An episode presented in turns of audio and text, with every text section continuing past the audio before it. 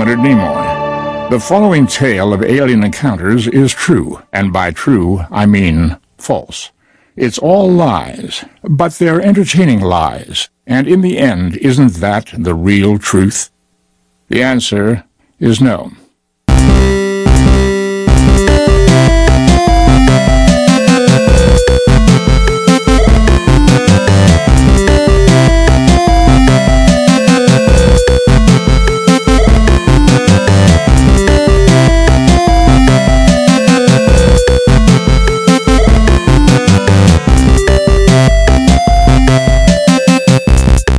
And uh, without further ado, hello and welcome once again, uh, folks. This is Giving the Mic to the Wrong Person. I am your host, Jeremy, joined by a collection of, of old friends here on a extremely warm um, late summer Portland evening. Tonight is a bit of it's a bit of a throwback episode. as I think going back to the very first uh, very first episode of this show that I ever recorded way back um, back before the dark times uh, in July. I think it was July of of uh, 2016.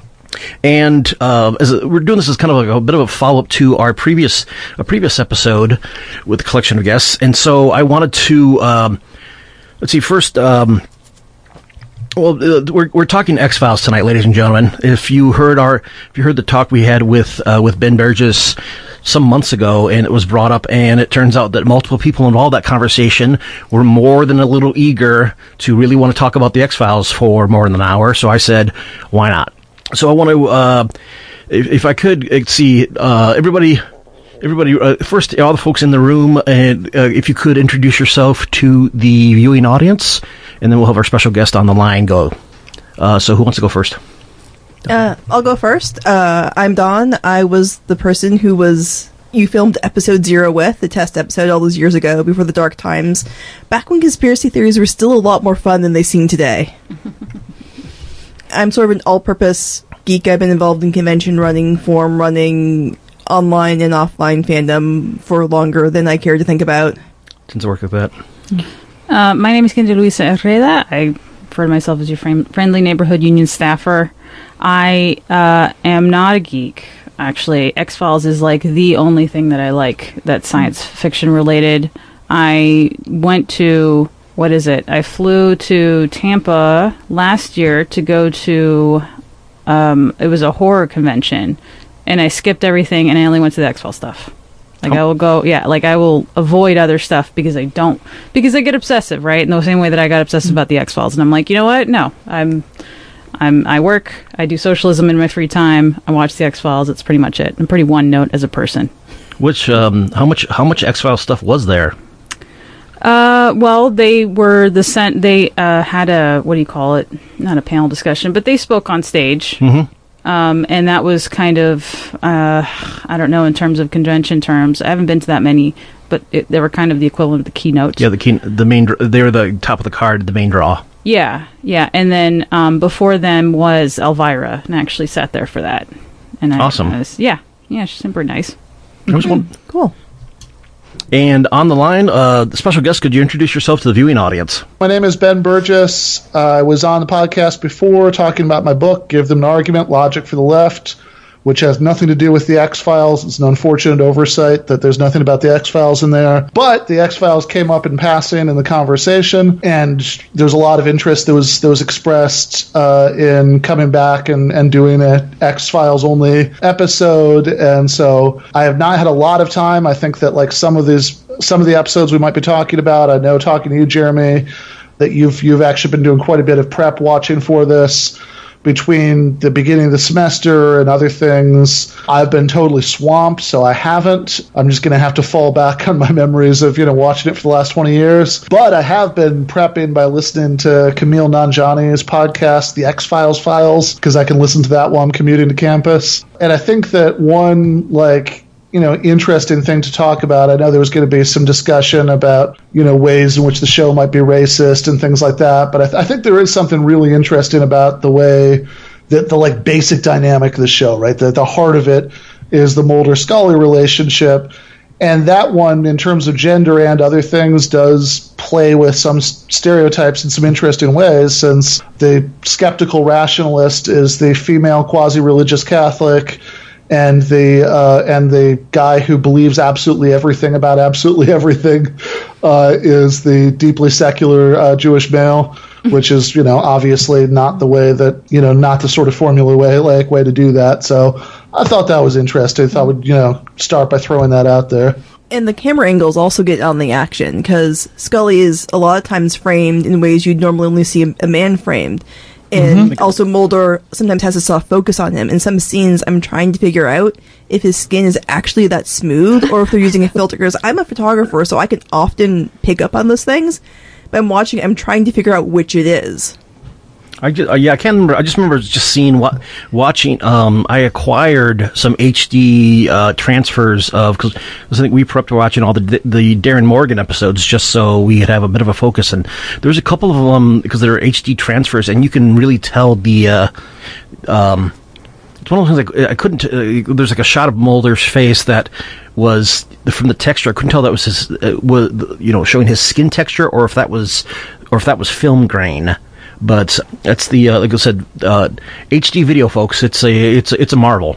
If I could kind of address, because it, it, seems in broad strokes that that show was like racist as fuck. At least in the not maybe not intentionally, but that's kind of what you have when you have like all your writers are white dudes. Mm-hmm. Um, you had a couple of female writers, and um, there was a couple of stories. I always have 50 tabs open on my computer, and this one I think I closed, but it was about how even the female writers weren't paid as much, and they weren't respected as much, and this was mm-hmm. kind of a. Uh, it was an issue for Gillian Anderson, yeah, consistently throughout their mm-hmm. career, being paid as much as David Duchovny, and um, like I, it seems apparent to me. I've watched the series now probably all the way through twice at this point. Wow. Um, and the episodes that feature like ethnic characters, they're they're in the show. They're in that episode specifically because that that episode is about Africans or it is about Mexicans or whatever. Mm-hmm. So um, if you look at uh, there's an episode Teliko, uh, uh, and that's that one has continental Africans, um, continental African migrants in it, and it, that shows about disease right? And they're only God bless the '90s, yeah, yeah, mm-hmm. and they're they even the actors in that show were only cast because they need Africans, right? Yeah. There's uh, El Mundo Gira, which is that's the one with uh, the episode with El Chupacabra, and they are like caricatures, right? It's supposed to be. It's kind of. It's supposed to be kind of a sympathetic portrayal, but because it's it's it's kind of written by like these uh, well-meaning, probably white liberals. Mm-hmm. It comes across really they're they're just kind of caricatures. Um, and also, if you speak Japanese in the episode where they have Japanese on screen or anything like that, they don't distinguish between Japanese and Chinese. Right. Yeah. in the writing, like if you actually know the language and the cultures at all, it's like, yeah, you're kind of doing a pan Asian thing here. Not this is not specifically Japanese here. What in terms of like the, what the spoken stuff is, or are Japanese characters like speaking like Cantonese or something, or uh, writing? Oh, okay. When there was actual writing on the show in the background or on things, it would be like, "This is Japanese, Mulder." No, that's that's not Japanese. Those characters do not exist in Japanese. Right, but it doesn't matter, right? Because it's like they just wanted the well, okay. There's another episode called uh, Hell Money, and that's the one where it takes place in kind of Little China. It's the mm-hmm. one I mm-hmm. believe with the um, with the organs and that's you know they just cast Asian people because they mm-hmm. just needed Asians, right? Yep. And this is kind of the later episodes. This is in the eighth season. There's um, Badlaa, and I don't know if I'm saying it right, but it's like that's the the one with the little Indian guy, and he just like crawls up inside people, mm-hmm. and again he's kind of representative of this disease that you know that comes out of India, and so mm. it just seems like I'm I struggle to think of an example of a person of color who's on that show that wasn't cast specifically because they're representing an entire race and because it's you know it has something to do with the mythology of that particular country because at some point you're going to have to reach out there's only so much folklore that you can pull from in terms of US culture right you got to mm-hmm. go and scare people from other cultures but when it's you're true. doing it with black and brown people then it has a certain um, has racial overtones that um, are are quite distasteful. And the only the only folks that I can think of that were cast that weren't cast just because they were black or brown or Asian or whatever were assholes. You have I forgot his name, the black guy who came in. Uh, he replaced Skinner when Skinner got removed, mm-hmm. and he was just like a total dick. Yeah. And he kind of he kind of uh, what is it? Um, he does the right thing in the end, uh, which I assume we're assuming we're going to be doing spoiler alerts in this show. Yeah, the, it's a, we're talking about a series that ended initial production 16 years ago. Yeah, it's 2000. Uh, let me see. I was in high school. I cried that day. No, I didn't cry. I was just very So sad. it was, it was it like was, defi- it was definitely after 2001. I'm 100% sure about that. Right, Because it was, I remember in the last episode, and God, I guess spoiler alert, but I really wouldn't recommend watching it to the bitter end. The last episode, uh, they talked about like Mulder had like shot a super soldier or something, and he was being tried by some sort of secret government tribunal. Right. And like when they were explaining what it was, they mentioned the Patriot Act because, you know, TV shows that were like, you know, just a little bit after 9/11, like always sort of mention that, like as the kind of to explain whatever creepy government stuff was going on. Right. Yeah. Well, yeah. it was- absolutely right. It was a plot point in a way because the show dealt with procedures of the U.S. government a lot. Uh, should I explain my really terrible X Files drinking game at this point? Sure. Watch early X Files episodes, and every time Scully says, "But Mulder, the government can't do that," and it's something the government now openly does. Our government, by the way, the American government now openly does. You take a shot. Mulder, you're nuts. There's a two-parter involving a missing Air Force pilot, which is really rough for this game. Right. You will be smashed by the end. Yeah. If you watch Mulder, he does not give a shit about civil liberties. Like he's constantly breaking into Oh, shit yeah. Mm-hmm. and you know getting tapes and all kinds of stuff that he should not be. Like he, he would have so many uh, citizens complain. I don't even know what the process would be to file a complaint with this with the FBI. But Well, he never has to do anything involving the Well, courts. there you go. Nobody else does either. That's why he gets away with it. right. Yeah, everyone just like the, the monsters go away or people dies. He never has to bring any cases to court. Well, and in fact, I, actually, so come to think of it, um, one of the few times they even teased you with the idea that Mulder might face consequences for wanting that was in one of my all-time favorite episodes from the uh, fifth season, Bad Blood, uh, which is the one where uh, it has. Well, first of all, it has the best teaser ever. It starts out before the opening credits uh, with Mulder chasing somebody through the woods, pinning him down on the ground, driving a stake through his heart, opening up his mouth, showing vampire teeth. He's like, aha! And then the teeth come out because they're like plastic. He's like, oh, shh. And then, like, it goes to the credits. Oh, shh. And in that episode, not quite clear what consequences, but there's some talk of like the loved one suing the FBI or something, and he seems nervous, like about what the consequences will be. I actually remember when this originally aired because I was in like my high school uh, government class the next day. We were, you know, and like people before class were talking about it. But it's the it's the episode that's structured around like Mulder like saying how he remembers everything, and Scully saying how she remembers everything, and like there's the sh- like local sheriff who Scully thought was really handsome. He remembers having buck teeth, stuff like that. You know, but then of course they tease you with the idea that there'd be consequences. But then later in the episode, of course. They walk, uh, they walk you it know, back, or yeah, yeah. Well, well, he was a. Turns out that guy really was a vampire Right. after all. So the body disappears, and they're called back to the town.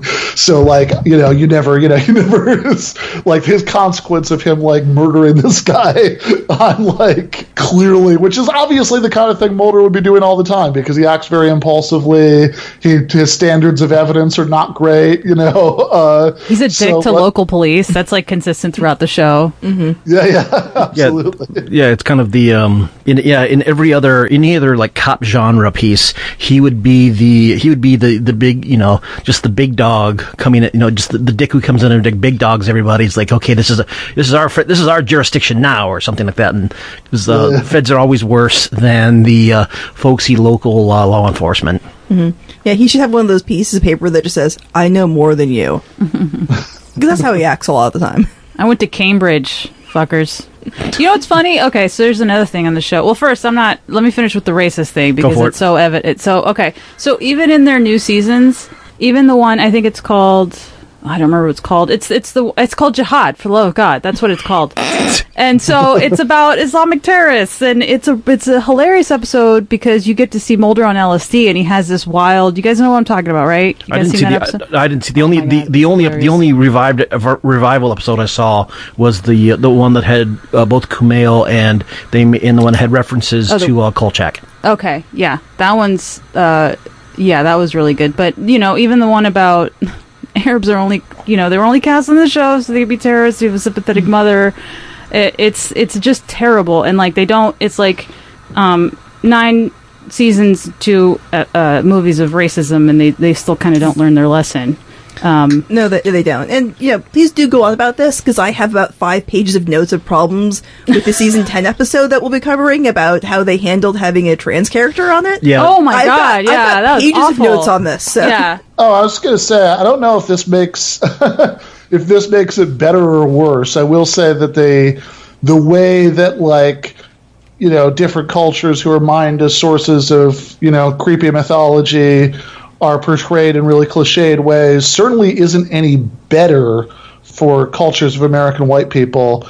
Uh, so I'm thinking, for example, of the uh, the Mountain Man. I, I don't remember when this was in the show, but like I remember there was like some like mountain man who was coming down and using like folk magic against this family, and like there's a scene where he's in the hotel and he's using the microwave popcorn, and he's like, "I heard tell this was like God's own ray." I'm blanking on this. So like Or so in effectively any culture that wasn't kind of like elite coastal uh, coastal cosmopolitan liberal. Ex- exactly. In fact, one of the episodes I remember finding the most viscerally disturbing when I watched it. I don't remember what this was. I think like somewhere in like season three through five, around there. But the uh, was the one about the um, the the old the Confederate family. Do you know what I'm talking about? Oh, home. Yes, that one, yes. that one. Okay, yeah, that one was fucked up.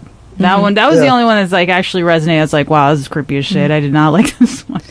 yeah, uh, on one of the Darin Morgan episodes, Humbug, which was the earliest one, uh, they keep doing this thing where Mulder and Scully make a statement, and then when the local townspeople who actually are living this experience have a rejoinder, but then Mulder always gets the last word. Ugh. They keep kind of doing this thing where, like, Mulder is somehow always the most woke on everything. He well, right. That's why. I mean, like Scully. If, if any of this shit were, it's hard to describe this. Scully should be right in every mm-hmm. single episode. Yeah. It's like no, it's science. There, it's not a fucking vampire. It's not a fucking werewolf. It's not an oilian getting into your going into your body through your eyes. It's just science. There's something in the water or that type of thing. So if this were real life, Scully would be right every single fucking episode. But because it's the X Files, despite her uh, her vast knowledge of uh, or scientific understanding of the world, she's always somehow wrong.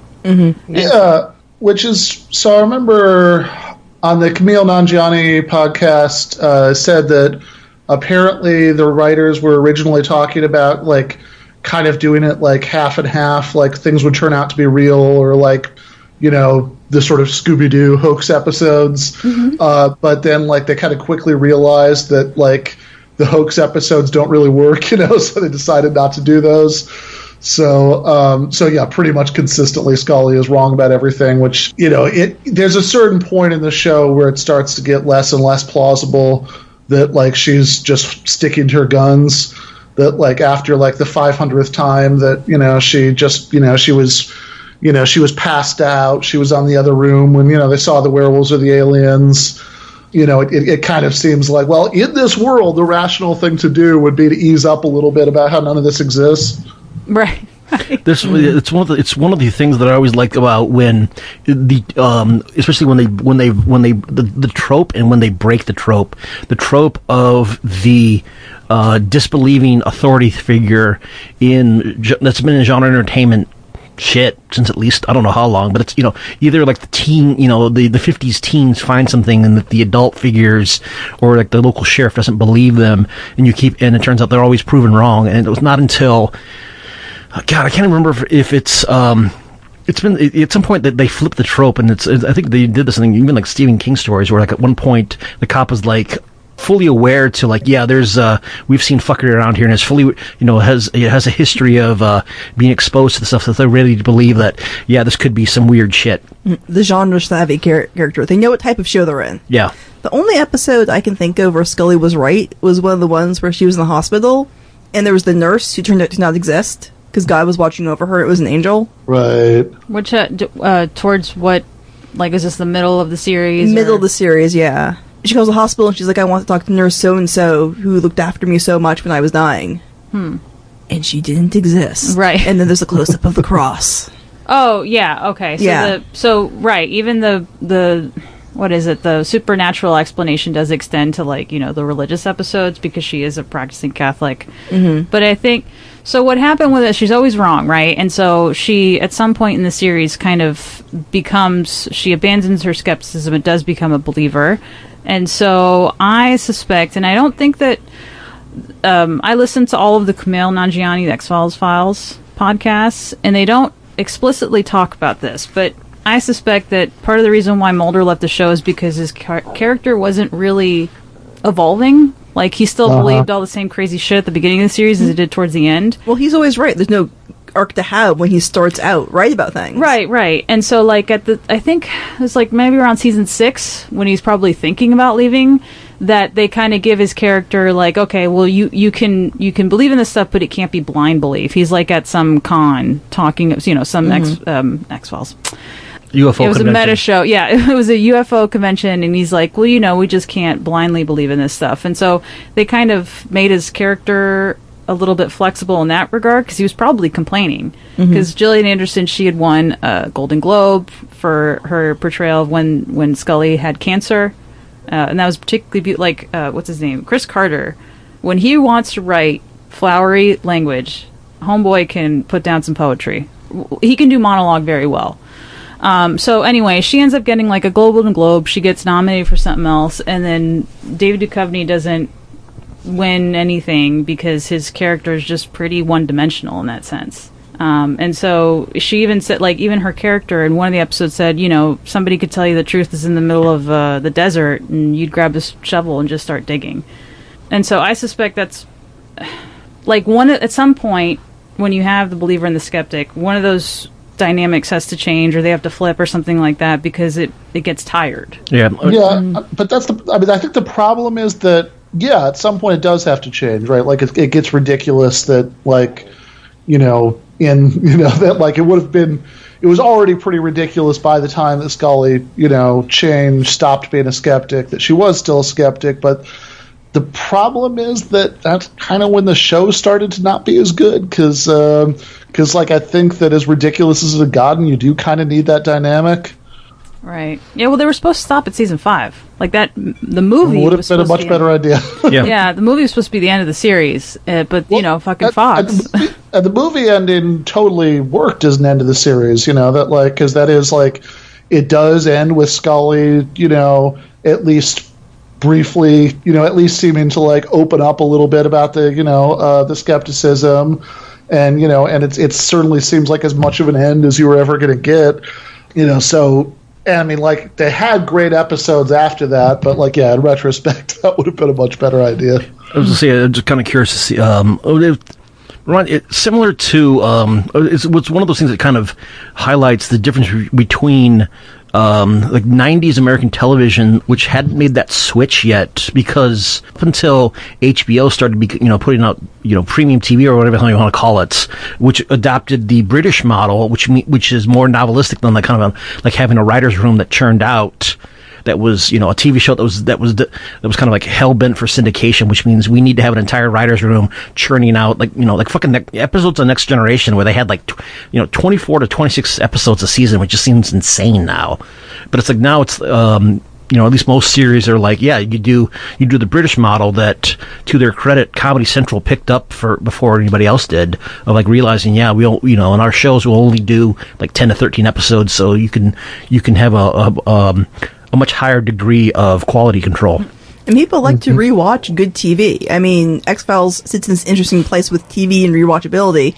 Because, as I said in your very first episode, uh, X Files came out before season box sets were a thing. When there was first home video, home, you know, home video releases for the show, it was these little VHS tapes things where it was Like one or two, Two episodes. episodes. Yeah, it It was was- like Now on video, open your eyes, dare to believe, prepare for the second encounter. Own the newest classic episodes, The X Files, two uncut, digitally mastered files on each tape. Own it while you can. Two, Yeah, it was two episodes each, and they'd have like uh, Three VHS. yeah, six episodes per season was all you. If you missed it, if you didn't have someone to record it for you, you only had those six episodes you could buy per season. I remember those. And then through rewatchability, we had the Netflix revival, which was supposed to find, which they advertised as a finally an ending and resolution to the show, and that didn't really happen. Well, they oh fucking Fox. They well, first of all, I'm a perfect example of why the British series like not that it doesn't work, but you're not leveraging all of the money that you can out of your audience because I would I would literally watch an episode of the X Files of Mulder and Scully doing their taxes. Like I fuck I love this shit, right? Um, and I watched it till the bitter end. But because it's so personal to me, I mean, you can't in my mind you can't untangle the X Files. Me watching the X Files at home with at, at the very least my early teens. I loved it so much. Yeah, it's uh, that's the thing is at some point because we we're so good at association, it's kind of um, you can't uh, if you're of a certain demographic, you can't separate Star Wars from your childhood. If you're of a certain demographic, in my case, the the, the Simpsons debuted when I was 13 years old and pri- and kind of like and so like the golden years were like you know from like my ages of like 13 through I don't know, 20, uh, you know, 20 something. And it was kind of like that was, and I was of the generation that, that where that just obsessively watched it and taped it and, you know, shared tapes of it and all sorts of stuff. And it was kind of, it was like first The Simpsons, a couple years later, I finally got access to Comedy Central and taping and trading MST3K that was just kind of like format. So you, now, and then going back to watch those tapes again, it's like kind of like you can't separate who you were, what was going on, uh, from the time you, you experienced then. Yeah, but the X Files is definitely the the '90s for me. Yeah, in fact, I can't really separate the experience of watching the X Files from the experience of watching The Simpsons because because for years uh, those were the um, uh, you know Simpsons was at eight and the X Files was at nine, and like I'd usually watch whatever garbage they put in between. You know, uh, since I was like watching TV for two hours, you know, two hours straight. But I mean, like that was the um, you know that was the Sunday night uh, ritual. And in fact, they even did have the uh, the Simpsons uh, X Files crossover episode. That was a um, Yes. Wait a minute, Scully. What's the point of this test? No point. I just thought he could stand to lose a little weight. His jiggling is almost hypnotic. Yes, it's like a lava lamp. Yeah. It was Yeah, the- a uh, when I- was that? That was that was ni- the 96 97 season because that was that one aired when I was a junior in undergrad and I just remember that because that was the uh, I bring you love um, Mr. Burns episode. And they But- did a crossover with Cops too, and that was a terrific episode. Cops in Springfield. Bad cops, bad cops. Oh yeah, Dad, I X-Files. don't see that. I don't remember. Yeah. That's yeah, that's pretty good though. Well, um, one thing. Let's. How about this? Um, let, let's let's rewind a little bit and can we go around? Can you talk about what what kind of like how you um how you got into the show like or like what really kind of like you know made it click? I've been pointed out, so I guess it's me. Um, I've just always been a geek. I've always loved urban fantasy, and you know, this was a geek thing being made to you know good production values. So I loved it. You know, I just it's I was predisposed to love the sort of thing. So Yeah, top notch production values. They shot on film. They lit. Uh, unlike with unlike with Next Generation, they lit it for film. They didn't light it for t- for video. So well, Kim Manners, yeah, the uh, yeah. the genius, you know. Can you explain? Can you explain who Kim Manners uh, were for the three people in the audience who? Okay, so Kim Manners, who's actually referenced in some Darin Morgan episodes, actually two separate episodes, was a director. Uh, but he was also just basically a lighting genius. He uh, dealt with the lighting for the show, the filters. He was very obsessed about camera work, and he created the unique look both for the X Files and also for Supernatural. Which is what super dark.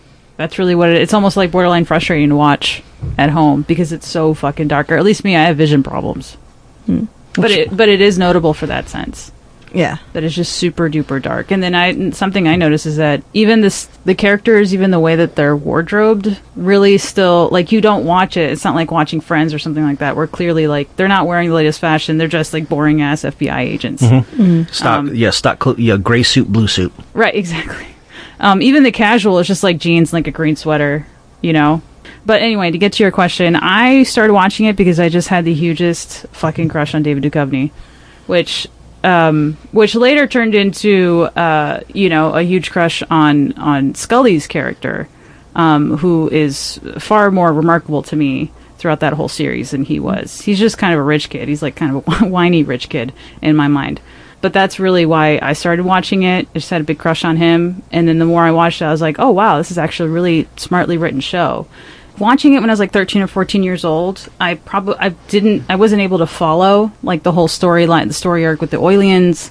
I didn't entirely. It didn't make sense to me. In retrospect, as an adult, it doesn't make sense to me, right? Because they switch the stories and then they go to the super soldiers toward the end, and then it becomes apparent that there's like several species of aliens going on in this universe and stuff like that.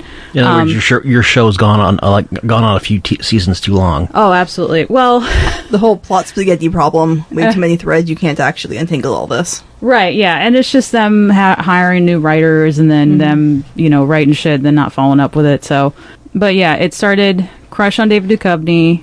This show's actually really intelligently written. Um, it's difficult for me to follow, which I found that intriguing as a kid. Um, and then she's just so damn smart.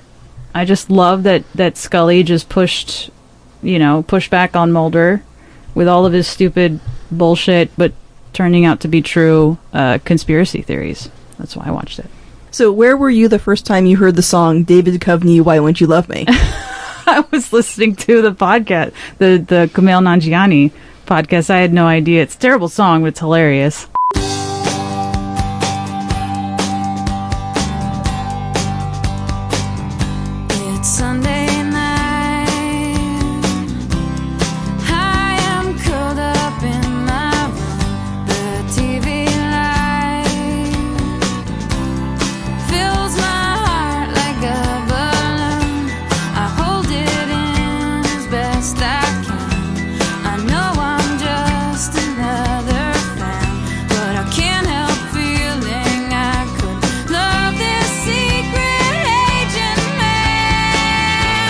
It is. It was playing on the radio when I was driving, and I nearly drove off the road when they got to the chorus because I was laughing so hard. Right. So I think the first episode of the X Files I watched was Fresh Bones, which is uh, the uh, which was the Haitian refugee episode from the second season, I guess. So there's 1995. I'm seeing on Wikipedia, which makes sense because the way I saw it was, you know, my sister is a few years older than me, and she'd like recorded it uh, along with some other TV, like in, you know, on like the VHS, you know, in her dorm room, and like brought it back.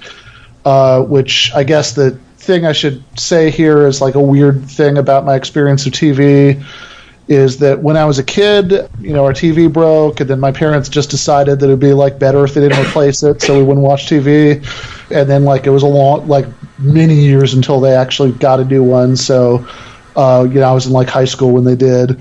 Uh, so I I sort of skipped straight from like the Smurfs to the Simpsons, and this was like just right around when they like got a TV again. But so anyway, I thought it was very scary. I remember uh, I remember around the same time uh, listed that uh, Barenaked Ladies song with the lyric about watching the X Files with the lights on. I hope the Smoking Man's in this one. That's right. That's right. Yep. Yep.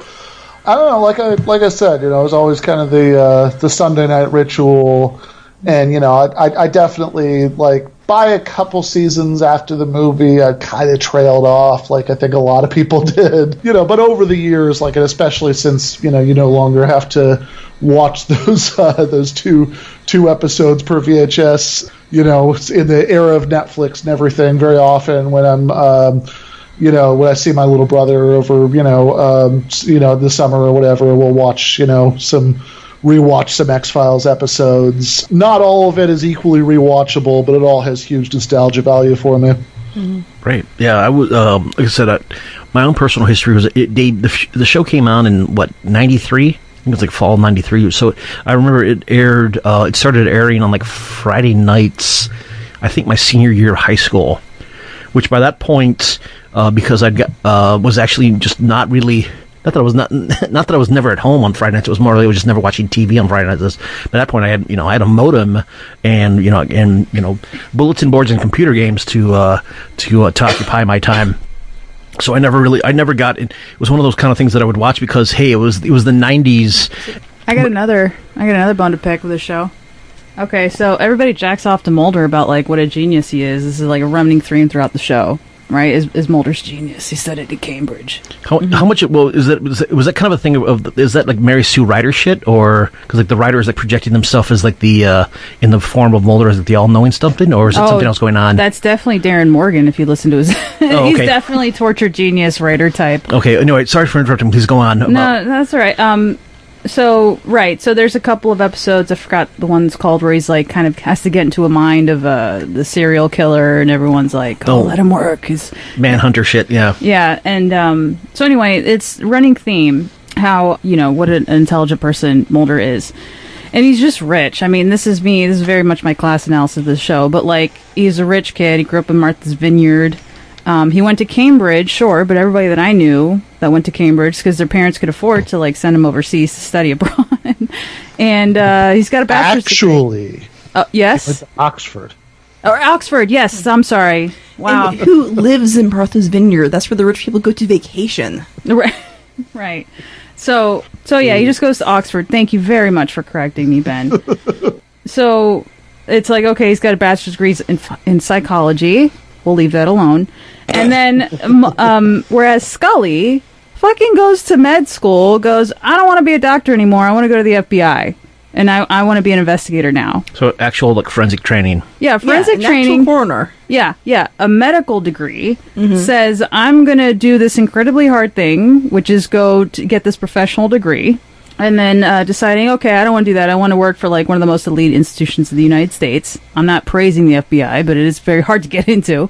Mm-hmm. And uh, and then I'm going to do this. And not only that, like she comes very much from a working class background. Her, you know, military family, that type of thing.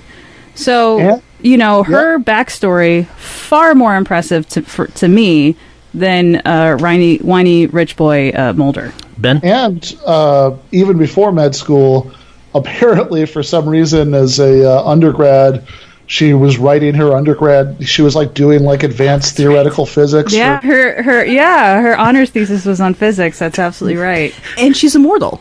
And she's immortal. According yeah. to the Darin Morgan episode, she's immortal. Yeah. Yeah, he, I like how he references his own episodes. it's like, remember you guys? Remember when I said this in season nine? She's an immortal. And everyone made a big fan theory about it. Yeah. Yeah. Uh, in the Clyde Bruckman's Final Repose episode, when she asks, How does she die? he says, You don't. And that spawned this whole kind of not serious, but sort of fun fan, fan theory where she's actually an immortal. And then it's referenced in a later episode by him. Yeah, um, the Were Monster episode. Yeah. Yeah, the um, the well, the particular episode is noted. I can't remember if it won an award or not, but it was the one that it was one of the ones that we uh, I did rewatch. Well, actually, I watched it for the first time, but it it had uh, it had Peter Boyle, aka um, Frankenstein from uh, Young Frankenstein, as uh, and also the dad from. Fucking everyone loves Raymond because he was also you know '90s TV, who does a great job uh, in this stuff. And I just remember the, that particular episode also has a full-on like Yuri uh, Uri Geller type who comes in and uh, that they don't actually call they, they you know they're they're heavily winking that this is a Uri Geller type because one of their FBI agents actually says Look what he did to my pen. The stupendous Yappi. yeah. I think one topic that I did want to that I did want to bring up in terms because we're back in we're uh, because the show was very much or, uh, originated in 80s and 90s conspiracy culture was how much of the show um, first well actually two things. One um, what would what would have happened had Mulder actually discovered Marxism uh, uh, or like you know just basic power analysis or you know god forbid historical material materialism because at least it's kind of it's one of those things where like any sort of like conspiracy culture is like well if you discover marxism it kind of like it, it kind of fills in the holes a lot better and you don't need nearly as uh convol- you know as convoluted a collection of youtube videos to explain something. Um you just need you know just long books and long lectures. But also um how much of the show like there is very much like, the, the shares it, shares a lot of the same, I guess, you know, conspiracy culture, but also shares a lot of the same DNA and a lot of the same kind of like power analysis as cyberpunk culture. In that the the hero of both kind of like conspiracy uh, narratives and also like but a lot of like classic cyberpunk narratives are that the only thing you had to do to bring down the power holders was just to unveil some hidden or obscured piece of information they did not want out. You know, you you hack into the company databases, you uh, you grab some file or you reveal something they don't want to do and somehow, you know, magically, you know, insert step two, a question mark, question mark, question mark. Step three is victory. You know, somehow the uh, the evildoers have been re- revealed and are brought down. I guess by like public shame So or I something. was- So I wonder about this actually because I've, I've been thinking about this because you you mentioned this to me before, and I was thinking about it, and I, I do see the analogy, but like one one difference it seems like is that unless I'm just not remembering things. Now I know there are a couple of episodes where there are references to Mulder having like anonymously written some articles for like UFO nut journals or something, and uh, and there is the thing that was referenced earlier where he goes to like a UFO convention, but that always kind of seemed like a like a sort of hobby or like comparing notes with people or something. That never really seemed to be the point. Like it never really seemed like, as far as I can recall, that there was any ever any particular effort to like make the conspiracy public. It always just sort of seemed like, if anything, the, the grand plan was to like put it in an FBI report. It was yeah. It was like like his compulsion was not to break the shit wide open. His compulsion was just to like he was he had his own like personal internal drive that he himself needed to get to the heart of the matter. And like once he once his own personal thirst i don't know well david Duchovny, so yeah thirst um, was uh, was answered uh, or, uh, quenched you know temporarily. You know and then you know he had that he had that week long refractory period before he got the nerve he got the uh, he got the uh, the hankering up to go you know crack another mystery. Once you know as, as long as he himself was satisfied like that was it you know, Mhm. just type it up, file it, put it together in this, you know, in this, you know, in the, in, you know, in this, in the uh, repressive environment of the nation state. Okay, yeah, it's in, it. you know, it's, we found that we, we have found the Ark of the Covenant. We've put it in a crate. We've locked it away in a warehouse. All right, you know, yeah. done and dusted. Yeah, what's, uh, what, what do we got next? So yeah, he's obviously not a leftist. He's not out to to break open anything. Um, they kind of touch on a very very small branch of the FBI that actually uh, investigates like white militia, militia movements and stuff like that. There's an episode called the Pine Bluff variant where he like briefly infiltrates this kind of separatist movement because they're spreading biological weapons. And it's the one where like uh, you know you just find a bunch of bodies in a theater because of some it was some virus that they were spreading through the money. And then Mulder kind of cracks open the case in his own way, which is to say that you know he writes it down in a file somewhere, and then somewhere s- someone higher up in the FBI or the CIA is like, yeah, you need to just look the other way on this. And that's kind of the way the episode ends. So that kind of stood out to me because they don't really talk about, on the series, they don't really get into that part of FBI work where you're working on, you're actually targeting, to the extent that they do, um, these types of white supremacist movements. Or, you know, organizations that are actually dangerous. Yeah, it's just kind of like yeah, it's um, well, that's the, that's the trick, isn't it? It's the um, you much like a lot of conspiracy culture, isn't it? It is, it is not. You can't deal. You need that mystifying, that distance. You need that break, that discontinuity. You can't address. Um, it's you know. You know, modern example, Pizzagate versus the Epstein thing. Like you can't address, you know, the fact that oh yeah, we have all this, you know, yeah, we have, you know, there are kids being, you know, tortured and and horrible things done to them. They're at the border, but no, we can't deal with that. We need to have this kind of mystified, this almost like what allegorical, metaphorical, this kind of like this distance, this uh, this um, abstract to that we can only deal with, as opposed to the reality of it. Yeah, but I mean, the X Files wasn't like the X Men in that it was a metaphor for anything, right? Other than just kind of just generally giving this idea that you know you really shouldn't trust the government, which was good, like in the in the sense that it it really did instill a very healthy distrust of the U.S. government in my mind, at least as a teenager. Mhm. So it's good in that sense. I did, I still don't believe in aliens, um, but no, the the the show is uh, almost in completely devoid of any um, leftist messaging or anything like that. There is there's one episode, and it's the one where you kind of get the backstory. So Mulder and Scully, all you do is hear their voice. The uh, it's the episode where you get the backstory of the cigarette smoking man. Oh yeah. Yeah, and so there's a scene right when he decides that he's going to kill uh, Dr. King, Dr. Martin Luther King, and he's sitting in his office, and then it's where Dr. King is actually talking about. Uh, he's making the connection between the Vietnam War and uh, basically he was att- he was he was giving a speech where he's, uh, he was openly attacking attacking capitalism. That was uh, was it uh, 1967? or- Beyond Vietnam speech. Yeah, I think so. Yes, yeah, the, the one from Vietnam 67. Yeah. Um, and so, it, which is remarkable because this is not the type of shit that we teach in schools, right? As far as we know, Dr. King was killed because um, he wanted black people to have equal rights, and that's absolutely the case. That's when the liberal class left him. Was when he started talking about um, socialism being the only really true path for people, that healthcare is a threat to human rights. And when he really started critiquing capitalism, is when everybody left him, and he, you know, he ended up being sh- he, he was killed. Yeah. Right. Um, Yeah. and yeah, I so remember being really struck like when I realized that like the version of King's life that you always got in like uh, you know high school Martin Luther King Day assemblies, things like that, like just kind of skipped from the March on Washington to the assassination. It's like wow, that's four years, right? You know, right, what's- yeah. Or like yeah, or the almost like it's like they barely even you know like wait a minute, why was he in Memphis? What was you know what, you know did he what was he actually there to do or was working on or why was he brought there? Huh? I wonder why. Right. Right. And so in that episode, uh, you have the cigarette smoking man, and he overhears that speech, and then he goes, Oh, why'd you have to say that? Basically suggesting that's, you know, the moment that Dr. King started critiquing capitalism, that's when he, you know, at least in the eyes of the state, didn't deserve to live anymore.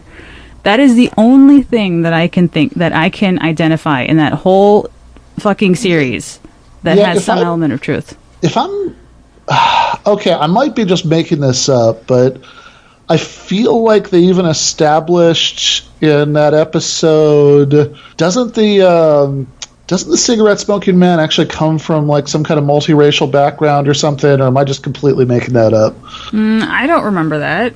Okay, I wonder. All right, but anyway, I do remember that. I do remember the scene you're talking about. It. I remember. I think he even like tells some like other, you know, shadowy government people in that episode that like, if not for this communist thing, I'd be totally on his side. Right. I remember yeah. that line, yeah. The I mean the tone itself I mean I'm sorry the episode itself just really jumps around in tone like there's a joke about um you know like Saddam Hussein so the cigarette smoking man's having some secret meeting with like all these shady FBI people all these government men and somebody's like oh Saddam Hussein's on the phone for you he's like ah tell him I'll call him back like I don't want to talk to him you know he's annoying that type of thing um and then there's uh, oh which ahead is great because just just a quick interjection on that. There was the episode where I think two part episode where Mulder switches bodies with a uh, man in black. yes uh, where there's a line in there where there's like the man in black, you know, switch bodies Boulder. He's he's in like he's talking to the lone gunman, and they have some conspiracy theory about Saddam Hussein, and he just says, "Oh, there is no Saddam Hussein." You know, we- we oh you some him up. actor yeah Yeah. It's some stupid actor we saw in Memphis and picked him up. Yeah, um, yeah. So like, I mean, the the same. Yeah, I guess Saddam Hussein really is a punchline in that show. Um, and it, the episode's called "Musings of a Cigarette Smoking Man." Um, and they also in that same episode joke that you know the Buffalo that uh, he, he orders that the Buffalo Bills can never win a Super Bowl. Um, so the the episode's it- all it- over the yeah, it was the 90s, so yeah. so I don't I don't know anything about sports, you know. Uh, so I I assume that's funny, but um, just the episode is just all over the place, you know. Um, and so that's why that particular scene stands out, is because that's the only like I said the only time in that series that has anything any element of leftism. I don't know if you guys can prove me otherwise. No, I, I can't think of anything other than just just reminds me of like yeah, uh, it was almost like refl- I was oh, I was gonna say okay, uh, oh, bridging point because it was like reflective of how because yeah, uh, on a lot of different ways, '90s politics was shit. It's also just on the subject of the cigarette smoking man. That also is something that like really ties it to the '90s. Like that, that was the perfect window when you could have that character and that that like and that trademark that he's always like smoking in the office. Because like a few years before, it wouldn't have been a big deal. Everybody would have been smoking in the office. It wouldn't have been like a weird show of power that he's above the rules, and not that. And but like if you made it now, it'd just be it would be too much. You'd be like, what's going on? He can't. You can't smoke in there. right? You know, like it was it was just that like sweet spot where like you know The transitionary period, yeah. yeah, it was no longer normal to like smoke, you know, in an office, but like, you know, it wasn't like just totally bizarre to see somebody do it. Yeah. Uh, two bits that I wanted. Well, for real quick, uh, maybe, maybe on just a minor point because I figure we can move into like, talking about some of the Darin Morgan stuff, but also um, I think bridging off of something you said in the beginning, Ben, about because these are both shows uh, shot and. Uh, Actually, no. Take it back. Um, well, there's, there's, they're not quite, they don't quite overlap, but they definitely come from the same era and same culture of comparing X Files with, say, like The West Wing. I, I only bring that up because Ben, you mentioned something about this, like a like a like a, a, a contrast of like how like Sorkin would handle something versus how they did it, how like Chris Carter would. Yeah, well, the point there is just that, like in in um, in Aaron Sorkin shows, pretty much without fail, you know, female characters aren't as smart as their male counterparts, and they're you know, and like you know, one of the things that male heroes do a lot is is like lecture them about things, and that's obviously you know uh, the dynamic of of Scully as the you know even though in this bizarre universe she is wrong all the time, you know, but as of Scully being actually extremely knowledgeable about all this stuff and at the very least holding her own in every conversation and um, and Mulder you know again being lucky enough to live in this bizarre universe where he's actually right about all this stuff but um, you know a version of Mulder who lived in our world you know would would be um, like unambiguously like just a much less reasonable person uh, than Scully and so that that seems very different to me one of the things I did want to say is that they okay, so Scully was remarkable to me in that she was very, very intelligent, but that she's still kind of not. She kind of becomes an actual woman, like a multi-dimensional woman, when she has a baby. So, you know, she doesn't seem to have. She's like has zero sexual drive, right? Except for the Mhm. episode where she goes out and gets a tattoo and then goes crazy because the ink's uh, got LSD or some shit in it or whatever mescaline, and so she ends up. And then it, even then in that episode, it wasn't even apparent that they had sex. So she was on board with having a sex scene for Scully, and the writer and I think Chris Carter and the writers of the show is like, no, let's just keep her buttoned up, which is not like that's not a real human, right? That's not a real human woman. And not only Uh-huh. that, the way the the they put that episode the sequence was it was she did that after she got her cancer diagnosis. So that whole foray into, you know, casual sex with a guy who's kind of a stranger can just be explained by her reaction to this news as opposed to again just being kind of a human woman and having a sex drive. And the whole show, we're very aware that Mulder has a sex drive. It's like a continuing yeah. theme. Right, yeah. Although, although, yeah, we are. Although, does does Mulder have any sex scenes? I don't remember. yeah, the Um, vampire, the one where the one where she's uh, early on in the series where she gets abducted. She's gone for three episodes, but they cut it so it only looks like one. And he go and he goes and bangs that vampire lady. Oh yeah, I think the Ah, the nineties. yeah, if I'm remembering right, I think that the I think that there's sort of implied sex there. I don't really think. Anyway, it doesn't matter. There's an escort service uh, messages on his answering machine. Okay. Yeah, And he's watching for the porn the whole fucking series, right? Yeah. that's that- like his well, thing. Well, well, see, that's what I remember, right? Like, Right. what what I remember to Mulder is that, of course, you're right. It does show that at least he has a sex drive, but it's also a very weird decision, especially for like this early '90s, like kind of action hero thing. That like he's never, or with one possible exception, over the course of many seasons or whatever, he's never actually. Um, having sexual relationships or anything. He just, you know, like he he has, you know, he has a well-established porn habit, but like that sort of feels like it's there to um, to sort of you know still like okay that's taken care of so this isn't going to be an issue you know he's just going to masturbate and go back to the aliens Right, but it's framed as like it's almost like a necessity. Like, okay, he's a dude, right? Naturally, he Yeah. needs to have some release, so they give him porn, which does, you know, at that point ris- was risque because you don't. It was before the internet, before porn was so widely available, easily available. So you actually had to go to a store to get it. But then she or doesn't, the or or the woods. or the woods. right right right right. Have you, have you ever? Um, God, we can do an entire episode about the the phenomenon of woods porn. It was always the joke that like teen, uh, like adolescent boys growing up, like you would always find there were they if you lived in a place that had woods, there was somebody always knew a spot where like a dirty mag was like hid like under a log or like hid somewhere that you you knew the place in the woods to find. It's like you just randomly encounter it because somebody would eject it back there, and that was how. So like there, you know, that woods porn was very much a thing. Okay. Well, I don't want to be on that episode, but Anyway. th- you don't have that same. You know, you don't have the same. Uh, con- you don't see anything on Scully's end in terms of having any urges that she needs to satisfy, other than that one episode where she bangs that dude. And it's also it's a tension in Mulder because he kind of wants to have relationships. Like he hits on women sometimes, and there's even like I'm remembering some scene of a woman throwing water in his face or something like that because he he stood her up because of his obsession with aliens. So he definitely has drives and needs and wants and things like that. But it's a sacrifice, so that's one of the tensions of his character. Right. Yeah. And in, early on in the series, you see Scully go on a date. Mm-hmm. Right? Right. She's wearing like the sequin get up. It's terrible. It's very The early nineties. terrible. It's like a lace. Maybe there weren't sequins, but it was definitely lace, and there were definitely some shoulder pads in it. Mm-hmm. It was awful. um, and so you had that in the beginning, and then that kind of that aspect of their personal lives it got they dies away because their personal lives die away. Mhm. Right? Their both of their lives become this obsession with learning the truth And they obviously love each other. and they obviously they so obviously love each other. That's why I watched the damn show, just waiting for them to fuck for nine years. Yeah, um, just fun fact about that fandom. Uh, that fandom is the origin of the term shipping. Yes. Several people have researched this, and the earliest use of that, which is a shortening of the term relationshipping, comes from X Files fandom. Yeah. Unfortunately, Nat actually moved to Arkansas. Otherwise, she would be. Uh, I think she would be handy to uh, opine on that because like her thing was always is very big in the in into the fandom community. Uh, but yeah, but I'm just on the on the topic of Mulder, Mulder's Mulder's needs.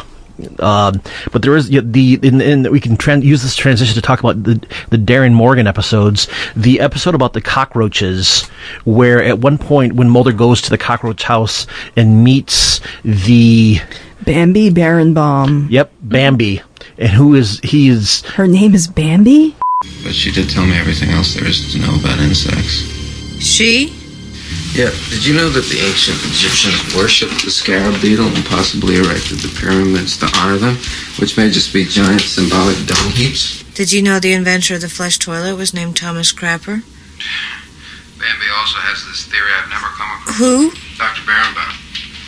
Anyway, her Her name is Bambi. Yeah, both her parents were naturalists. Yeah her, that he is the hilariously just you know full of just you know horned the fuck up for, Mhm. and um, oh And her name means bare butt. I mean Berenbaum. This is obviously a joke, right? About her bottom. It's um, it's the '90s, folks. Although one thing I did notice from this episode is, at one point she meets like another like, uh, like top uh, insect scientist who is in a wheelchair. He's bald, wears glass, uh, wears as, and has like a single hand that he p- uh, pilots himself around on a powered wheelchair, but also has a voice box and is the closest fucking thing to Davros from Doctor Who that would have ever made it onto uh, onto American television in the '90s. Dr. Ivanov? Why are you scaring my robots? Because I was like watching this, I'm like, that's you know, th- th- these guys obviously like he has the same like almost like Dalek voice. There's like he, that's full on Davros from uh, from Doctor Who. For decades, my colleagues in artificial intelligence have attempted to create an autonomous robot. By struggling to give their machines a human-like brain, they have failed. A human brain is too complex, too computational. It thinks too much. But insects merely react.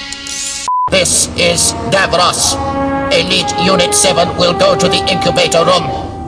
All survival maintenance systems are to be closed down. The Dalek creatures are to be destroyed. That of that fortunately Bambi, of course, because she loves knowledge more than like Mulder's smoldering looks, is more attracted to um, the scientist than the uh, than the Fed. And they go off together and leave him alone at the end. Yeah. I never, I did not know that uh, Mulder had a character trait that really was um, watching a lot of. Uh, he like he watched porn all the time. Which, given what, if anybody out there knows the uh, knows the the fun bits about David Duchovny in real life, that's uh, um, you know that's a good joke. Yeah, it's really insight into his uh, personality as a as an actor. But yeah, another thing, and I swear this is the last about how fucking racist this show. No, was. go And right- again, go right I love this show. Here's the thing, like it's my favorite show of all time. Don't worry, like I said, five pages. So So five pages, right? Okay, so there's two more things. So the only characters that were people of color um, that weren't there by virtue of their ethnicity were uh, what the fuck is his name? The guy who took over for Skinner, and he just gives Mulder a hard time the whole yeah, time. Yeah, the guy from Twenty One Jump Street. So that was super awkward for me. Yeah. so that Was guy, like Kersh or something, or am I thinking of somebody Kersh. Yes, thank you. Okay. Um, and IMDb then- comes to the rescue. Yeah. And then uh, there's another character, and this is the, I think it's a two part, it could be one part, where uh, Ho- uh, Homer, Mulder has to be kind of, uh, there's a hostage situation, and he's kind of the person who's doing the negotiations.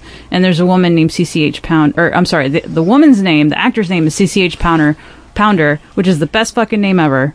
Yep. Like uh, that, it's, that is a bank you can trust. uh, co-star of uh, ER and several other projects. Yeah, but that's a gr- that's a great name. Like I would buy insurance from CCH Pounder. Like I know that my retirements, like I know my retirement would be set. Like I just your- love that name. Your investments are safe with the folks at CCH Pounder Limited. If I had a slip and fall, you better fucking believe I'm going to call CCH Pounder. That bitch is going to give me some money. But so she, so her show also just, or I'm sorry, her appearance on the show is also giving Mulder shit, you know. And so like the only two black characters are like just shitty. Um, and they just kind of spend the whole time beating up on Mulder. And this is possibly the best um, example is that Reyes is supposed to be Mexican, and they hire a white lady to play her. That is fucking insulting. So they actually have a character on the show who's Mexican who speaks the worst fucking Spanish, worse than uh, what's that guy running for president out of Texas? Beto. Beto. Beto. Worse Spanish than Beto. Ah, cada votar, ca- cada votante necesitamos la representación y cada voz necesitamos escuchar. And they hire a white lady and she has and again another racist fucking episode where um what's his name the terminator guy ends up in mexico he ends up like a jail in tijuana that's how the episode starts Is it Picard? No, not Picard. Not Robert Picardo. He was uh, he was on Voyager. Uh, Patrick. doggett yeah patrick doggett so um uh, so that was just uh it's insult to injury when reyes and her her her character is kind of disappointing for a number of reasons um she's supposed to be like she's supposed to be scully but sexier or something like that like her her character's supposed to be more feminine i don't know Okay. some shit bullshit Scully but sexy. Scully I mean, there's a real problem when you're trying to make Scully but sexy because, Right. like, I mean, this is Gillian Anderson, so Yeah, like there's a scene where she's like waking up from a nap, she's topless. You know, it's just like completely unnecessary. Hmm. But again, just trying. I guess that's what a bunch of old white dudes find hmm. sexy. It's like But Mulder is also randomly shirtless in a lot of episodes.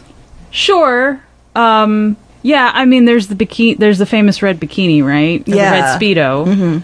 Um, which they do make fun of in the uh, Simpsons episode. yeah, yeah. As they, I mean, it's a great scene. Um, but you know, um, it's that gender dynamics. It's different, of course, Mhm. having Scully in a speedo. Yeah. Um, all right, so I think I'm I'm done with the how fucking racist this show is. Fa- and, uh, like I said, at some point it's a an, uh, not an, art, an artifact of its time. yeah, that's, what people say. I mean, I don't know. That show could have been better. That's Well, true. that's well, what we- the- oh, sorry. oh, go right ahead. The final Darin Morgan episode is basically meta about that and the fan memories of that, and you know, I want to remember it the way it was, and you know, people. Yeah, it was, it was basically the, the entire episode was meta about the fan experience, and like an artifact of its time, and going back, it's not as good as you remember, and you kind of feel like you were there. Like, I mean, Reggie is obviously the fan experience Uh-huh. with nicknames for them, and like remembering things better than they did. I mean, that, that the whole episode was right. That's what was about. Well, which, which uh, let's uh, to uh, shed some light on it. Do you remember which episode was it? The Lost Art of Forehead Sweat, the season uh, 11 Darin Morgan episode. Right, I thought he did the Weird Monster one. Oh, that was season 10. Oh, okay. uh, Then I, I then eleven one. I, that's the one I did not actually watch. Okay. Yeah, this is the one that it's about someone controlling our idea what the past is to control our present for political power. Makes sense. It's a great episode. It's kind Mhm. of it's so um, it it's hard to explain because they go through so much of the series and they just like, insert this character um, who's like this goofy guy named Reggie. Mm-hmm. Um, and there are aliens in it that kind of um, they parrot kind of what Trump says early on in his presidency. It's a bizarre episode. It's very, it's very on the nose. Yeah, it was about the Mandela effect, which they call the Mengele effect. That's right. It's an odd. Okay. So let's not maybe talk about the episode that Jeremy hasn't seen. um, Bad Blood. Is that that's Darin Morgan, right? I, I don't think so. It was on my list. I had uh, Humbug, Clyde Bruckman, uh, War of the Coprophages, Jose Chung's Rashomon, Forehead Sweat, and Were Monster. How much do you want? Well, th- th- we can because uh, because the revival episode is that's is the wait is is the revival is the revival still on on Netflix or do they take it off? It's actually not on Netflix anymore. When I went to go rewatch it, I had to go to uh, my Amazon account. Wow, I thought didn't they make that? What They did. I don't know what happened. Oh wow! I, mean, I had to acquire it through other means, but Ben, have you seen the uh, the Curse of the Were Monster, the Kolchak and Kumail Nanjiani episode? Basically, no. I watched like the very first, you know, a couple of years ago, whatever. The very first of the new ones. Didn't like it, and then like at some point later, I was with friends, and there was like a, I watched another episode, and and I was kind of. Um, it, it made me sad, so I have I haven't watched any of the rest of the revival stuff. Me, uh, Don, and I are very disappointed in you both. No, I'm I'm okay with stopping with that season because actually, this particular episode of this TV show is actually why I stopped watching TV for a while. I was that upset with them. Like, no, I'm going to only go into audio, you know, audio dramas for a while. I want single single creator stuff for a while. Okay, you're dead to me too now, Don. I'm sorry. Well, uh, let's get into the episode that we're talking on. The this is the uh, what is it? Mulder and Scully meet the meet the Were Monster. The which it came out in, like what 2015, 2014, something like that, a couple years ago. It was the first the first of the of the revived series. Uh, d- uh, noticeable notable for at least as a uh, special guest had um, had uh, like Kumail Nanjiani as a sidekick. Yeah. So what happened? So uh, Kumail Nanjiani uh, had a great podcast that he discontinued called The X Files Falls. That was part of the reason why they were able to book the revival. Mhm. Is that he actually had somebody on the show who uh, produced the second movie, which was like a commercial flop, and so there's reasons for there's explanations for that. Part of it has to do with like that's when the writer strike was, so they didn't have the opportunity to rewrite it. Um, that's one thing. They probably didn't market it very well. I remember I went to naturally. I went to the the, the night it was released. I Opening went, night? The opening night, yeah, and there was like it was not a full audience at all. Like it Mm. was not a full theater. Um, so so he so he did this podcast. He revived a lot of interest back into the show. I think that's part of the reason why they were able to get a season um, ten. And then they invited him on the show because obviously he displayed what a huge nerd fan he was, Mhm. and that's Mhm. kind of how he got the the the, the guest spot. Mhm. And it's a great episode. Yeah, in the middle of the episode, they are uh, the person I was talking about before, the director Kim Manners, because he died uh, during the during uh, actually his run Supernatural. So you have a very brightly lit outdoor scene, and they're just like standing on his grave in Yeah, this they- terribly lit scene. Yeah, and they have his phrase "Let's kick it in the ass." That was like his Mhm. phrase as a Yeah. as a yeah. Well, just oh, uh, sorry, Ben. Go ahead. I didn't say anything. Oh, sorry. That was me. Oh, sorry. Okay. I was uh, gonna I was gonna ask Don to talk about that horrible scene with the trans woman. Okay, so the trans woman, who by the way was played by uh, a drag queen, someone who actually is, I've looked at this person's own website, they identify as male. It was a man in a dress. This person hits like a man. This person's the absolute. There's two stereotypes that are being played with on this episode. Uh, there is uh, this trans woman who was the embodiment of the negative stereotypes. Right when we meet her, she's she's talking about having had gender reassignment surgery. Like right when we meet her. Looks like you gave it a pretty good shot. I think I hit it right in its horn. It had a horn? Like a unicorn? It had horns at the back of its head, like a lizard or something. Did it look anything like this? No, the thing I saw only had two eyes, and it was wearing underwear. Boxers or briefs? Tidy whities, same kind I used to wear. I transitioned last year. You see which way it headed? I told the officers it slithered off that way, but they think I'm on crack. Are you? Yeah. Which is like, who talks like that? Like, oh yeah, because I just had my Yeah, like that's something. Hand gesture. Yeah. there's a hand gesture, you might have heard it, but yeah. And there's also the other stereotype is that of the, the white male who wants a job and a mortgage, because that's what the were creature who becomes human. He gets his compulsion. And the thing is, the stereotype of the white man is treated as completely silly. And it's rejected by the show also on narrative level because it turns out to be, we don't know exactly what happened, but is some sort of weird paranormal thing happened. This wasn't real. This didn't happen. He wasn't bitten by a human. Whatever it was, it wasn't that but the show doesn't even blink at the stereotype of a person of color trans woman. Sex And- worker. Yeah, sex, worker, uh, reinforces every stereotype. Uh, Mulder brings up sexual reassignment surgery pretty much as a non sequitur in the later conversation.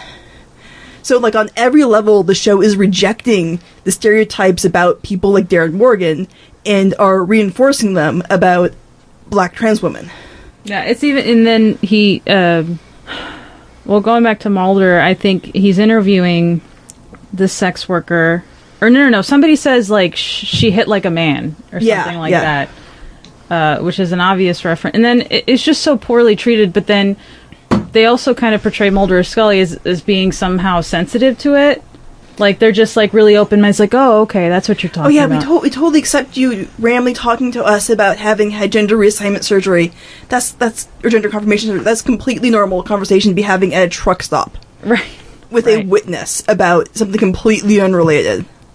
I'll give you just the little capsule description of the episode. This is, uh, yeah, um, February 2016. Mulder questions his faith in the unexplained. He attempts to gather proof of the existence of the new creature he and Scully investigate before jumping to conclusions. So, um, IMDb capsule descriptions are uh, real complete there. Yeah. And very, very specific. And I know that like what a character says and what the show's point of view can be very very different. You know, there, there's the Watsonian level, there's the Doylist level looking at narrative. Um, it's more important to look at like what the narrative is saying than the show, but also Mulder defines uh, being trans as a medical procedure in the totally random conversation digression. And the one thing that kind of jumped out at me the first time I saw this episode was Mulder's reaction to him to this were creature not being able to spot a trans person. Like this is funny to him, but that's a weird reaction for Mulder to have because he's been dealing with aliens and other creatures that his entire career. So someone not understanding, you know, human normative gender binary shouldn't be funny. It shouldn't warranted. Like, he, he shouldn't even have blinked.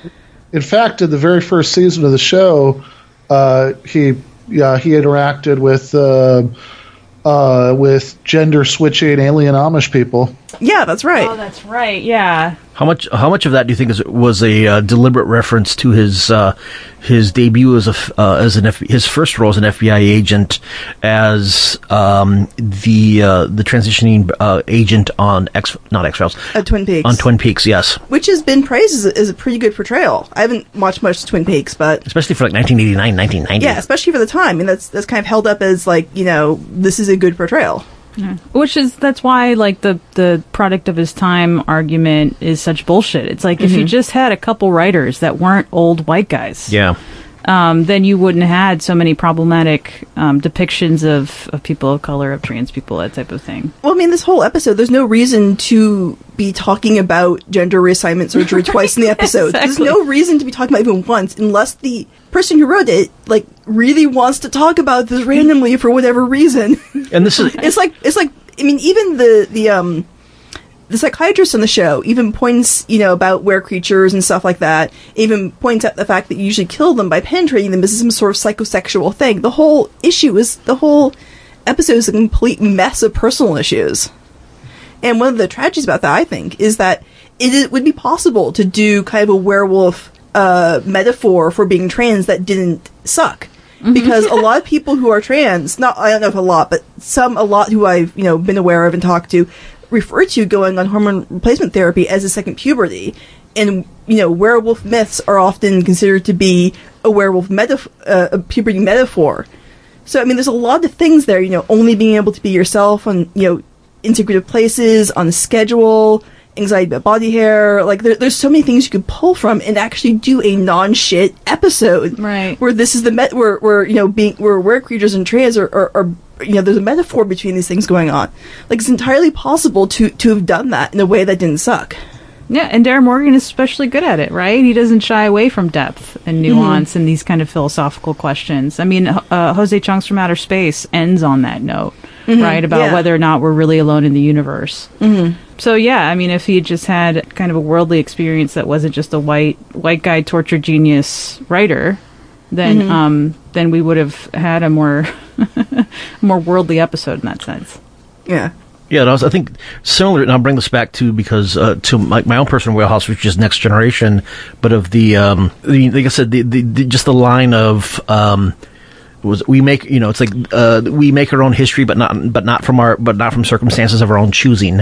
The um, how um, in next generation you had it's almost the limit the limitations. It was like trying to, you know, like trying to envision the future. You had the limitations of a show that was trying to portray a not post gender, but definitely you know kind of there. There was a post scarcity society where you had like true like um, like sexual and, and, and gender equality. That was you know kind of we, we were you know we'd evolved as a society we'd we'd evolved past that. Yeah, in- women can't kiss. Yeah, but also, but at the same time, it was made by a bunch of uh, rich boomer types in Southern California in the late '80s. So it's kind of a thing where you know, even then, like they couldn't, you know, they were still trapped within like the you know their particular perspectives, trying to depict a society that had advanced far beyond them. Which is why personally I care more about having diversity in the writers' room and in the art direction and the directing than I do actually in the characters in the cast.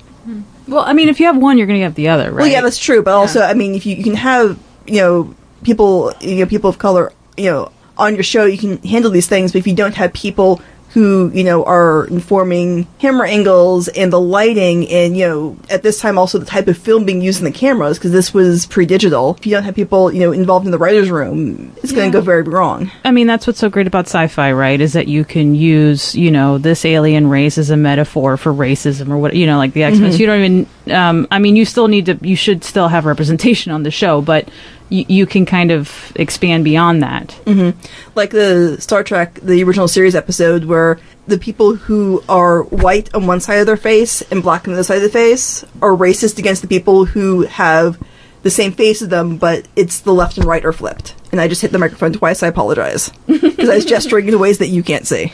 Was that the episode that had Frank Gorshin from uh, Batman? I don't know actors.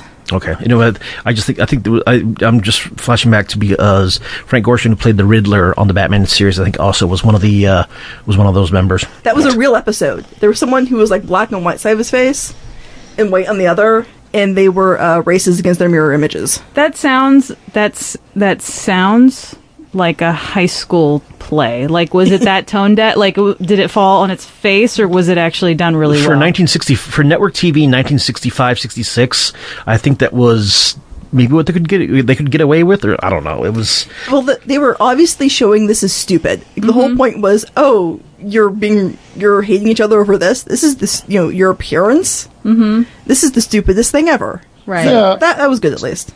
It is obvious to the most simple minded that Lokai is of an inferior breed. The obvious visual evidence, Commissioner, is that he is of the same breed as yourself. Are you blind, Commander Spock? Look at me. Look at me. You're black on one side and white on the other. I am black on the right side.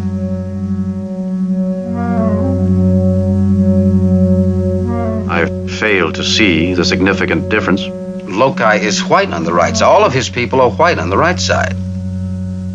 I mean, one thing that was weird, I've watched a bunch of uh, early uh, Star Trek original series not that long ago. And one thing I thought was weird about that is that they were being like super enlightened about all that stuff, right? You know, the crew is, you know, multiracial. There's even a Russian on there, and you know, etc. But like in a really weird, particular way, the gender roles seem to be like stuck in the time that it was written. And the weird thing about that was was that how that manifested was that like it really seemed like in Starfleet in like a hundred years or whatever, however long it was supposed to be after after the show was coming out, you know women were like just starting to be officers and stuff. Like, like was kind of the sense I always got for the show. You know, you have like the few there was the yeoman or whatever, but like hardly anybody. It's like like that that seemed like a really weird failure of imagination.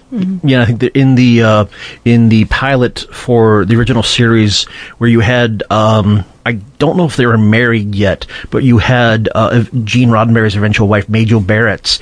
She was the executive officer. She was she was number one, um, you know, second in command of the entire ship. And at some point, like I think they made this in like '64. Like there are like lines of dialogue that are still kind of um, like strangely testy about you know this captain about the um, you know the, the, the, there were some strangely gendered comments that were still there that you think wait a minute this is you know this is your first officer that you served with for you know for ostensibly you know x number of years you would not be saying that but She's replacing your former yeoman, sir. No, she does a good job, all right. It's just that I can't get used to having a woman on the bridge.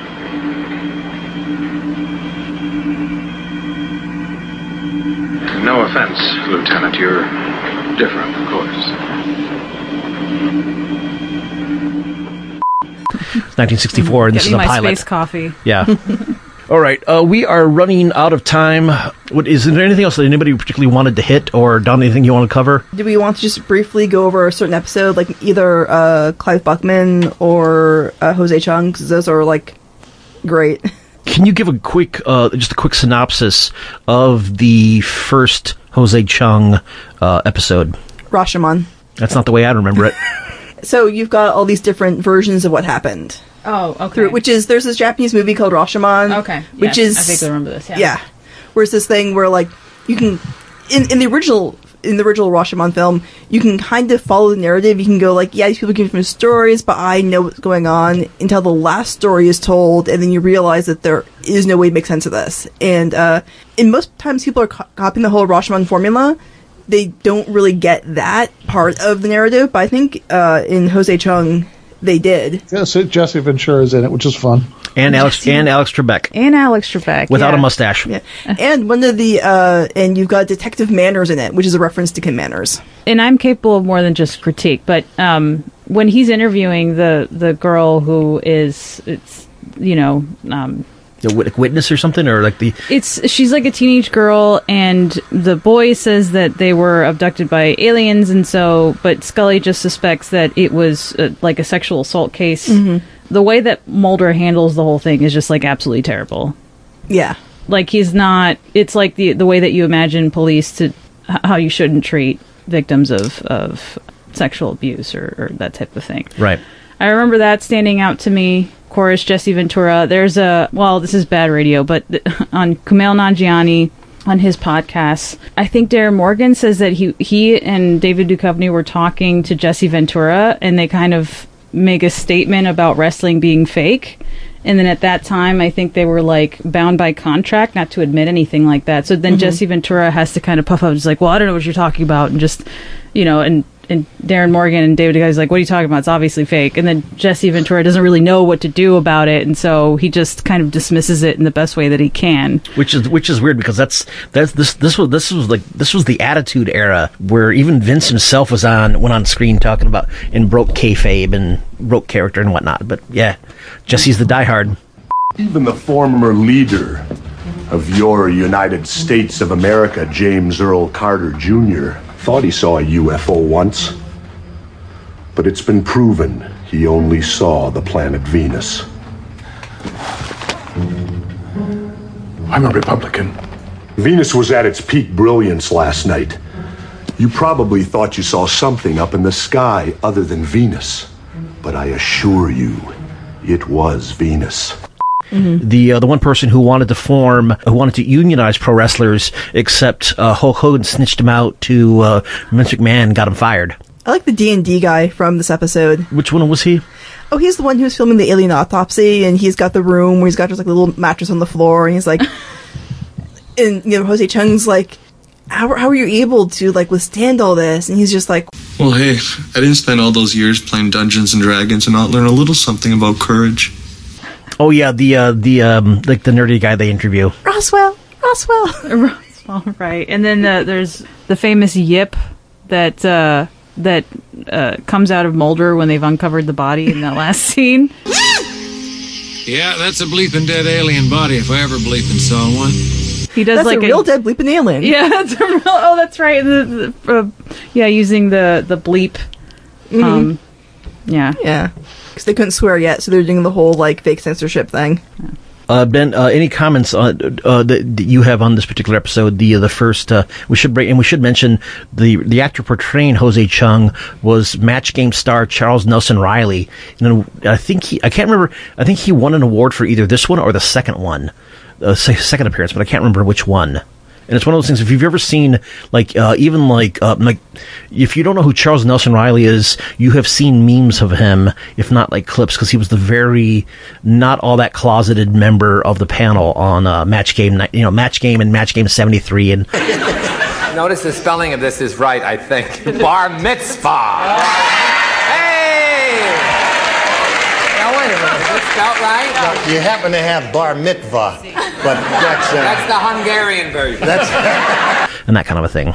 Yeah, I don't know. So one one interesting thing about I was thinking about the episode, and you know, it is one of my favorites. And I mentioned Bad Blood earlier, which is uh, which is another favorite of mine. Which and both of those are episodes that are structured around different people like remembering things in very different ways. And I, I'm, I'm wondering why I, I like that so much. You know, on the X Files, and I think I think part of the reason is well, I mean, part of it's just that they're both very like they're both very funny episodes, right? Like the and like the X Files was not was not always funny, but when it was, it usually worked for me. But also, like I think that there's something about normally there's like a little pretense that you don't know what's going on, but basically, like whatever Mulder thinks is true is going to turn out to be right.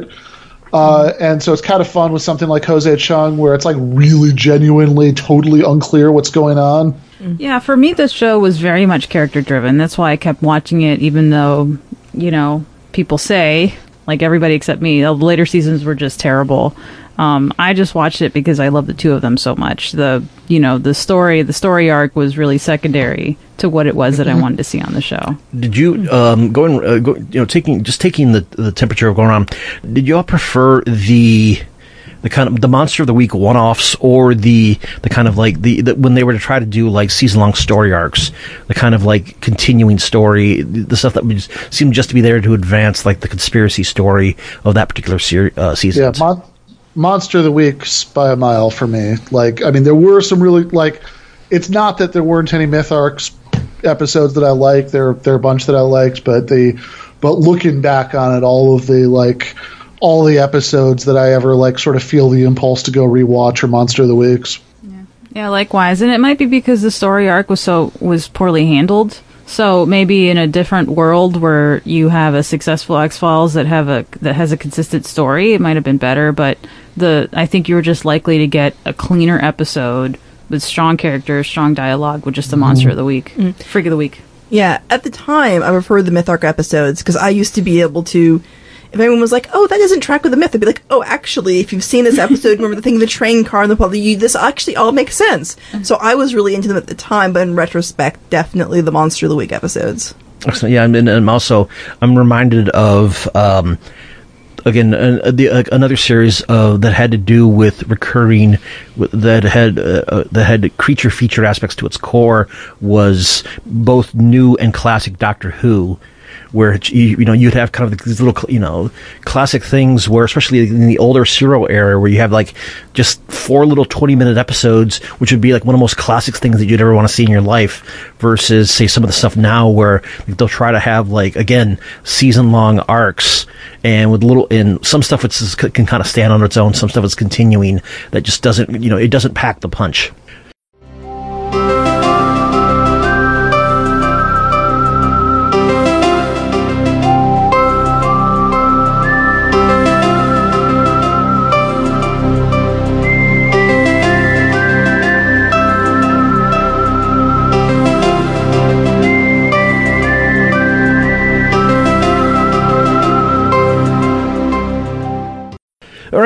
Um, let's see. I think we have covered damn near everything. Is there anything anything left that any turn we have left unstoned? Unstoned. Um, Scully deserves way better than Mulder.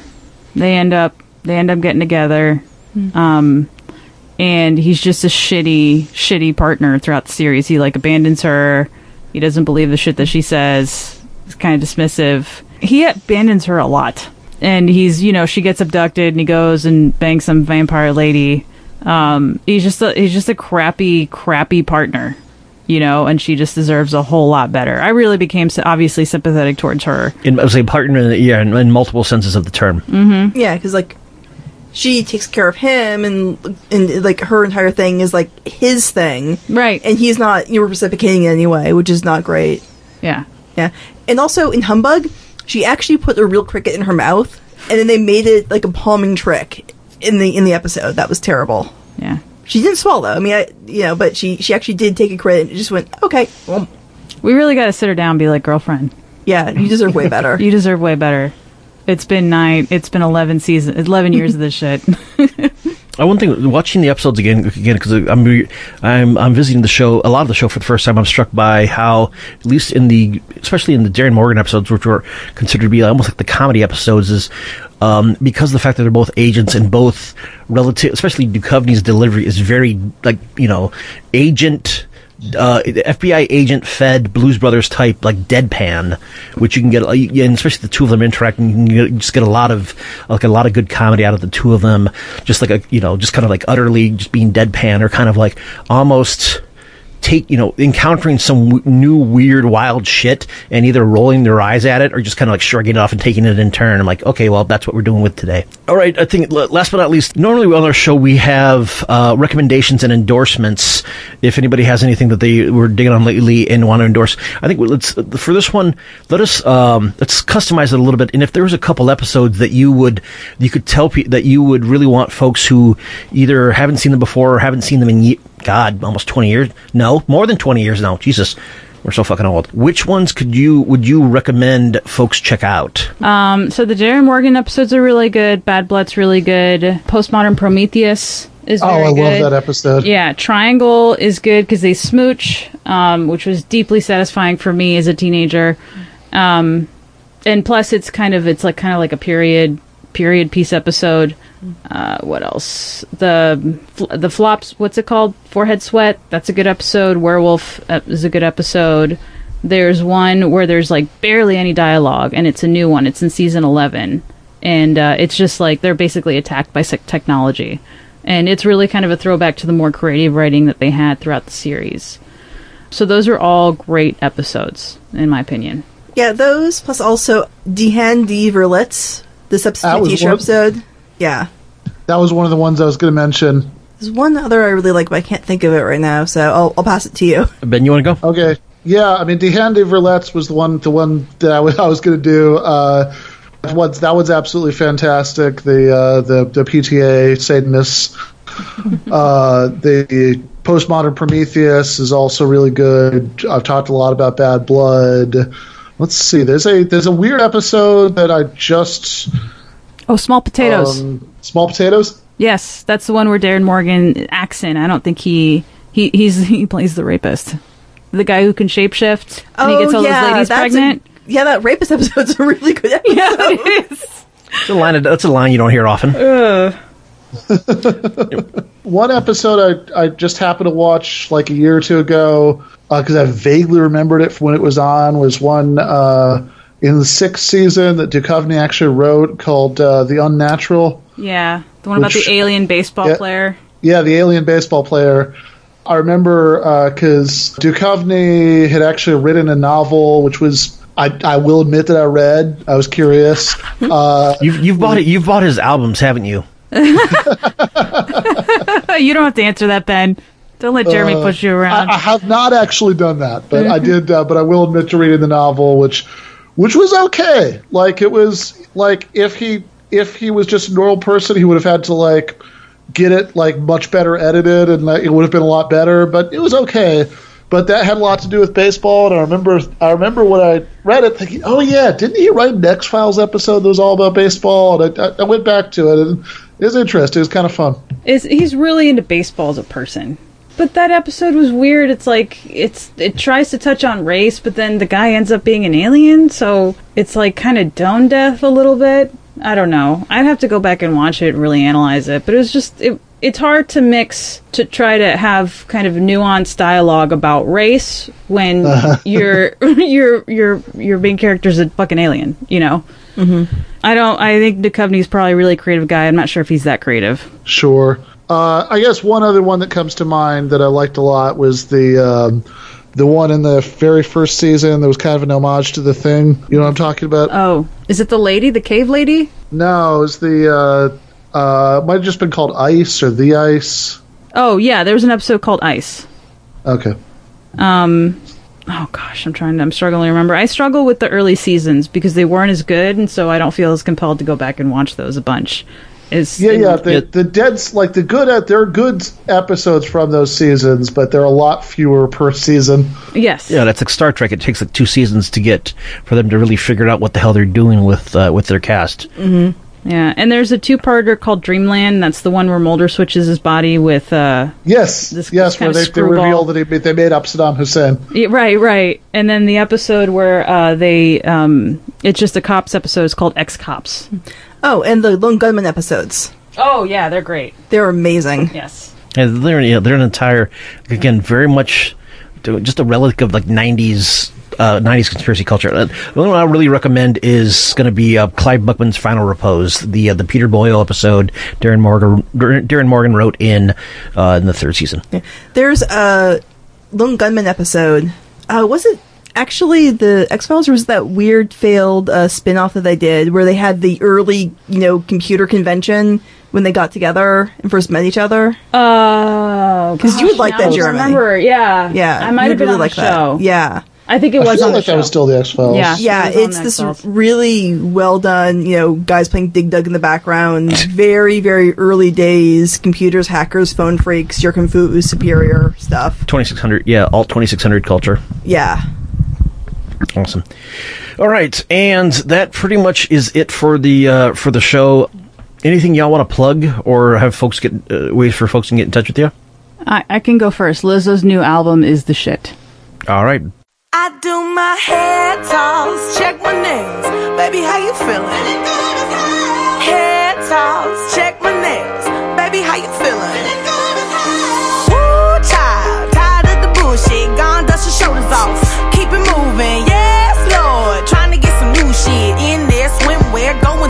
Going to the pool shit. Come now, come dry your eyes. You know you a star, you can touch the sky. I know that it's hard, but you have to try. If you need advice, let me simplify. Don or Ben, do you want to go? I'm a photographer. I have a website called dorkvania.com, and I'm working on a couple of projects right now, one of which involves wa- walking all of Portland because photographers copy each other really granu- granularly, and I'm trying to break out of that.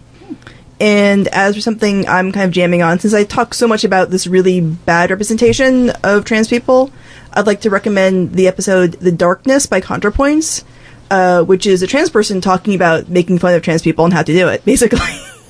it, she does this really interesting breakdown of humor. She doesn't actually take the position that punching down is bad. She actually goes more nuanced than that. It's about a half hour. It's really good. Mhm, Find that on YouTube. Yes. Uh, ben, I mean, you're pretty much you're you're you're in the middle. You're back to uh, you're back to, to to academic life. So I guess you're otherwise occupied. Uh, yeah, yeah. I mean, you know, been been keeping busy doing that, to writing the stuff for Jacobin. But uh, I don't know. Let's say I really like this TV show, The X Files. Has that come up yet? Um, I think we uh, we we mentioned it briefly. What's it about? Okay, yeah, it's good. Cool. Uh, anything? Well, is there anything of your own stuff you, you want to plug or have folks uh, get in touch with you, or just you know No, just copy and paste from last time? That that's fine. I, I, I feel like I, I have I have plugged my own stuff on this particular podcast uh, at excruciating length in the past. You know, go see that episode. Yeah, there you go. Yeah, we're just yeah. I'll, I'll put a link to the the previous one, so like all the credits will be the same.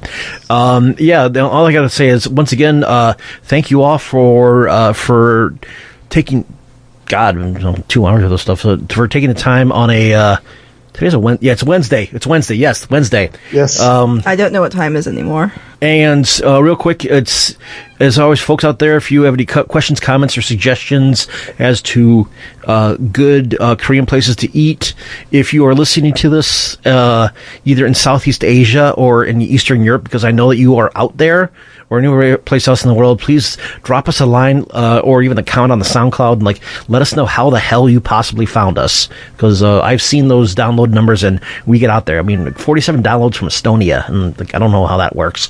Anyway, the, the contact the contact email is giving the mic at gmail.com.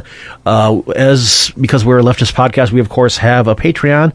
Help us support doing this thing where you know just a little as a dollar a month can uh, can really go a long way in helping to cover things like uh, you know bandwidth and hosting and all that.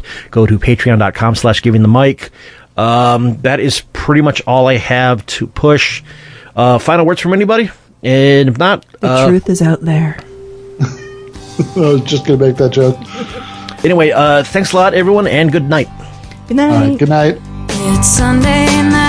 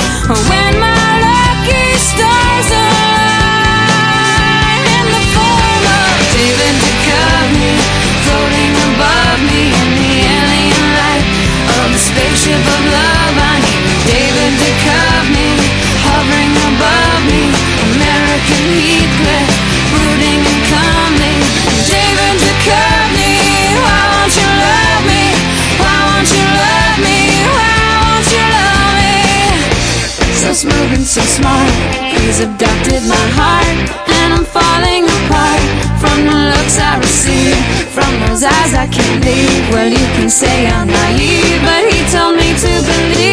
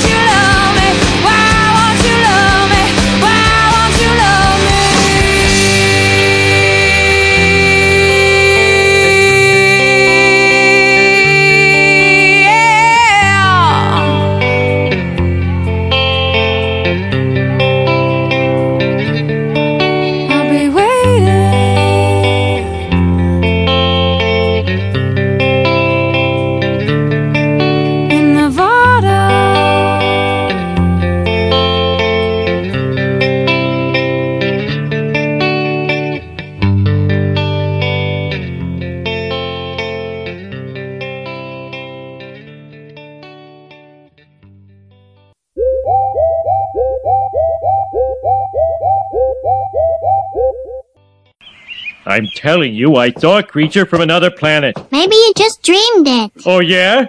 Well, when I came to, I was covered with a sticky, translucent goo. Explain that. More sausage? Dad,